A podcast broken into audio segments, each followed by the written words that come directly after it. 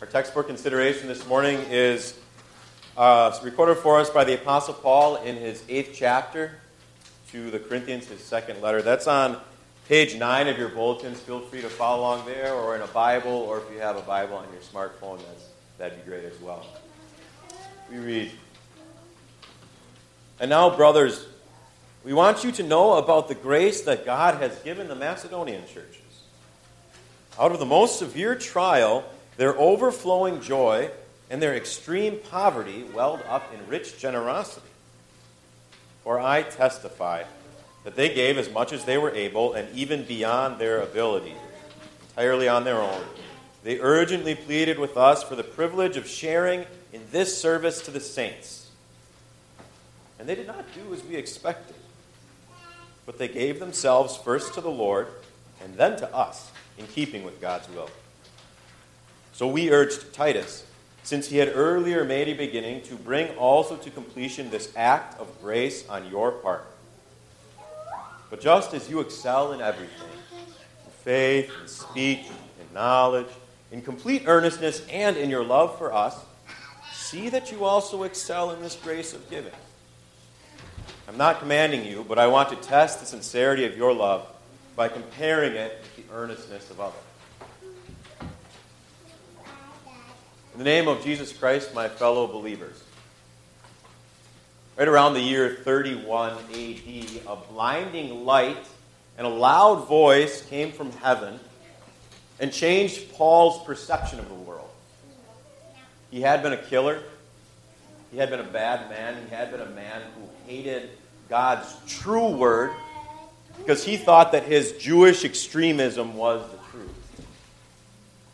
But when Jesus spoke to God, to, to, to Paul, on that road to Damascus, the killer in Paul died.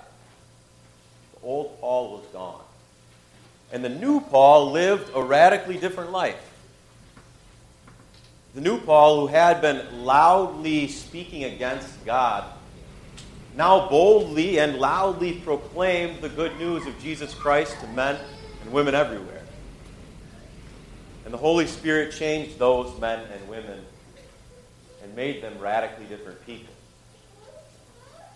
Those words are the same for you and I today. The Holy Spirit changes you and says, Live a radical life by finding joy in the Lord and by excelling in love.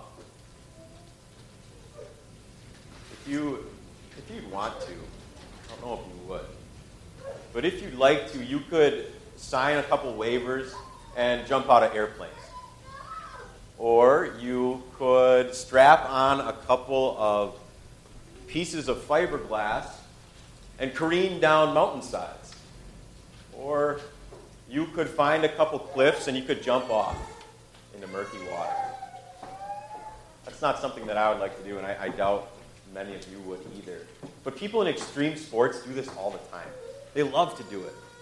And for me, an, an outsider, looking in on their sport, that's radical. I don't really get it. But for them, they get exhilarating joy. They get kind of an adrenaline high. They love to do that stuff. Paul wrote to the Corinthians, and he told them about these people, these, the Macedonians, who lived a different type of a life. And the Corinthians, they hadn't lived that life, so they were outsiders looking in on it. And to them, it looked pretty radical. Because the Macedonians had been going through a severe trial, and the Corinthians hadn't. Paul experienced this trial. He had been in Philippi, one of the towns in Macedonia. And while he was there, he was in prison. And then Paul wrote to those Philippians, those Macedonians, and he said, You saw the struggle that I had, and you yourselves know what it was like, because you experienced it too. The Philippians had a tough life, Macedonians had a tough life. But that wasn't all. They were also in abysmal poverty. This wasn't just a tough financial time. This was deep down to the depths of the earth, lying in the gutter, poverty. They didn't have two pennies to rub together. That was a tough life. But I don't think that that's a radical life. Not with just that information. Because there are plenty of people that go through trials, and plenty of people who are in some pretty tough financial times. They're victims of their circumstances. But what makes their life a radical life is that in all of that they had overflowing joy. That in all of that their overflowing joy welled up in a rich generosity. Imagine the Corinthians hearing about this and thinking, wow, that's different. It's radical.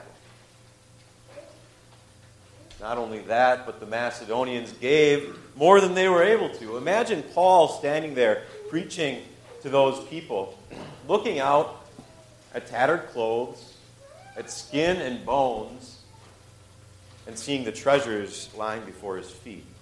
You can imagine Paul saying, Stop, slow down, feed yourselves first, don't, don't feed others.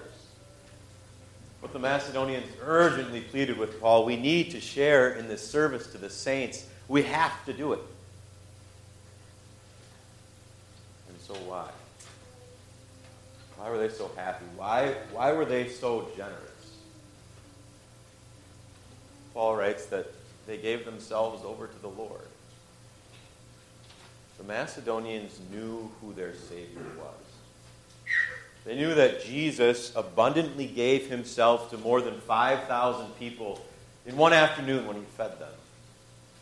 And the Macedonians knew that Jesus had urgently pleaded with his Father early in the morning for their sake. The Macedonians knew that Jesus gave rich generosity to, to others as he ate with tax collectors and with sinners. The Macedonians knew that, the, that Jesus had given himself to them.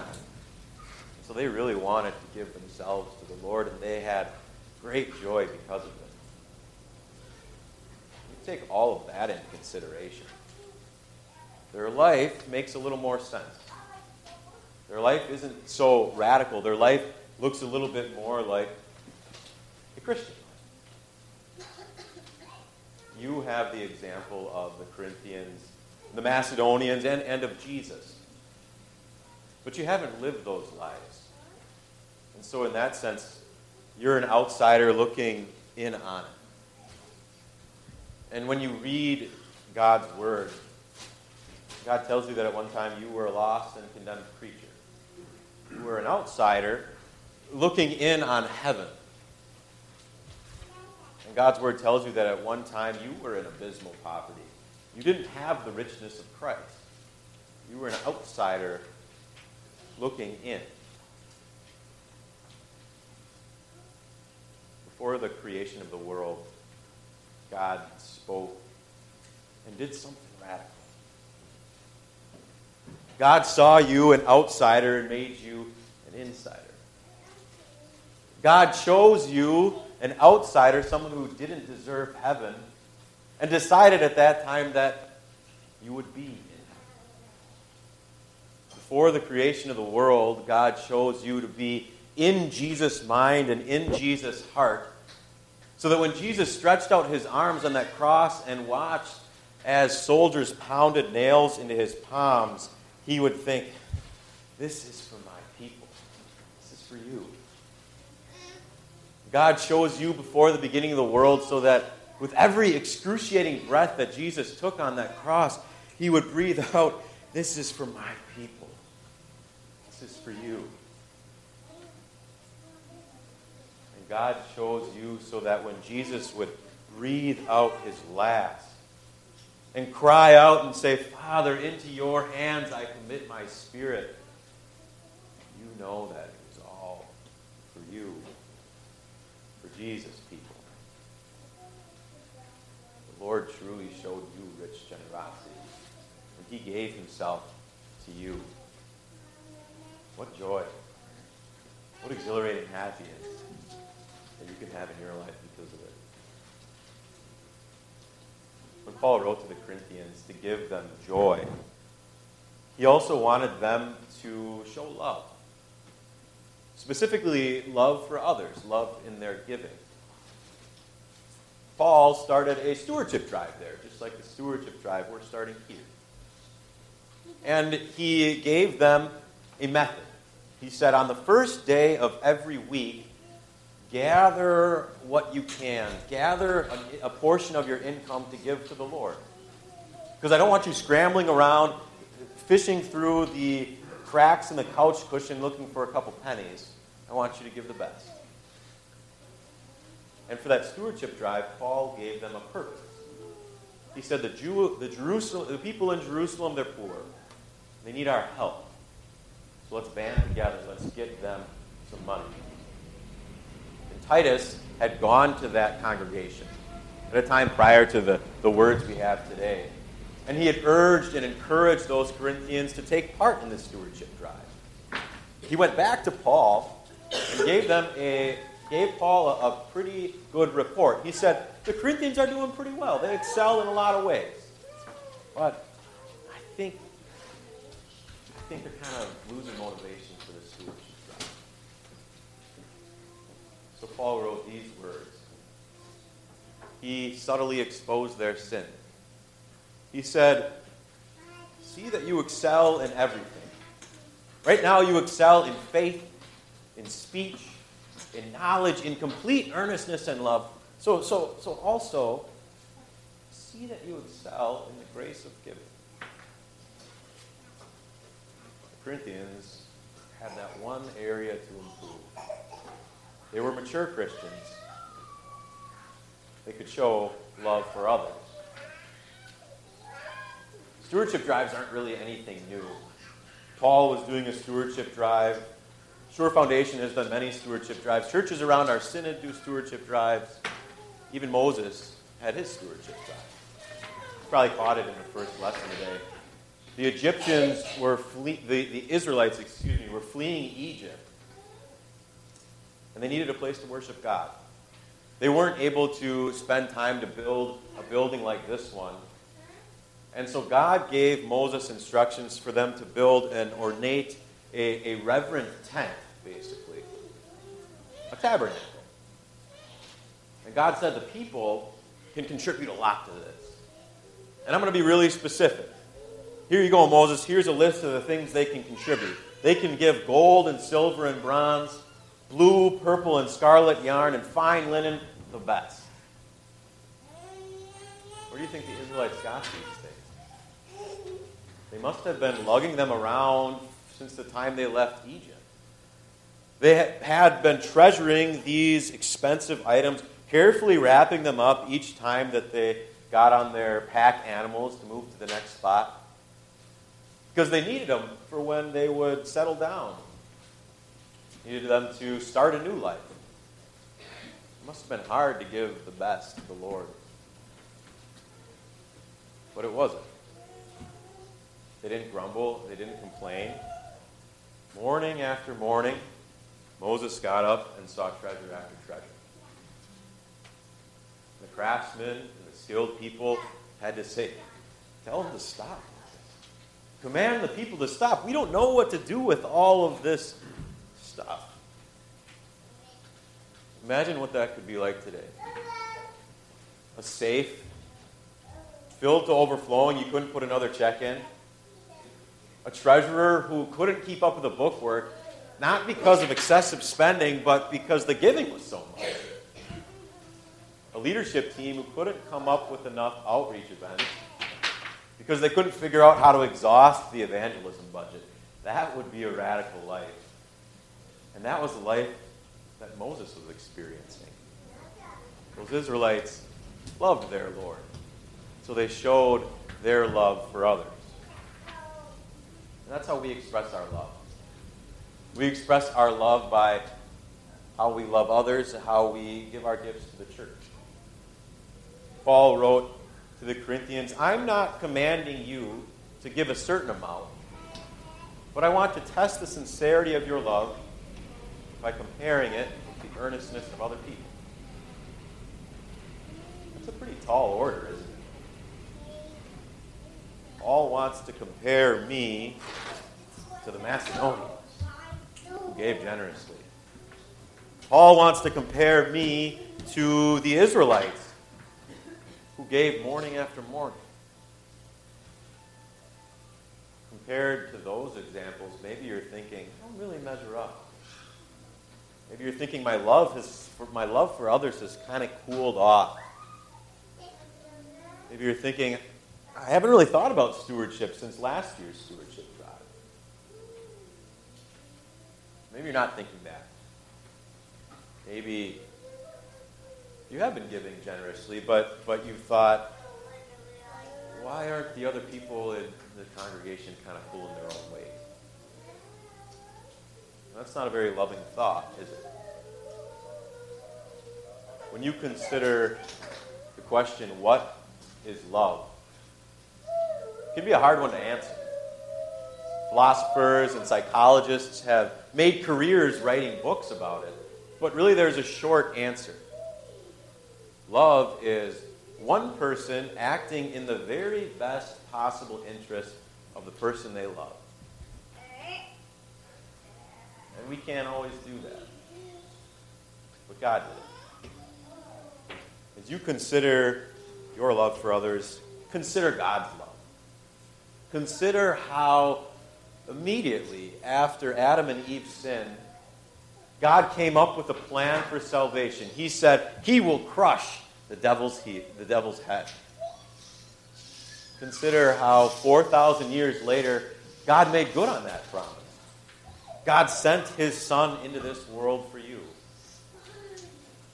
Consider that for 33 years, Jesus lived on this earth acting in your best interest, loving you, by living a perfect life, by dying a perfect death.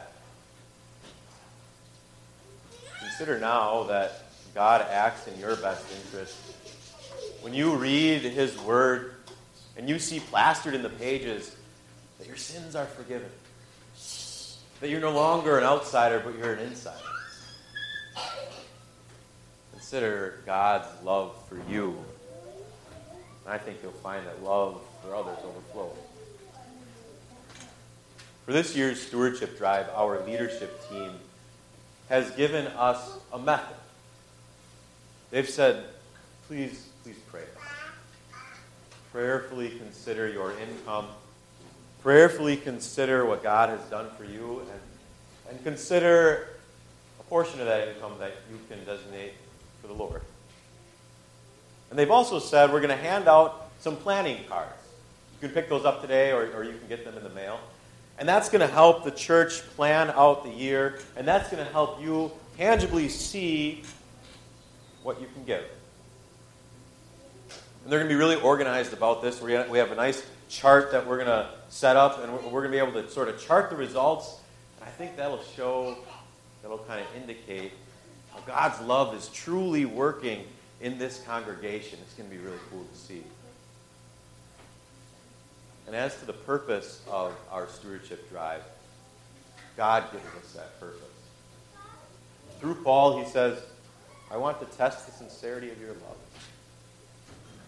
As you think about that statement, really just consider Christ's love. Consider how Christ's love compelled the Macedonians, the Corinthians, the Israelites, and how Christ's love compels you.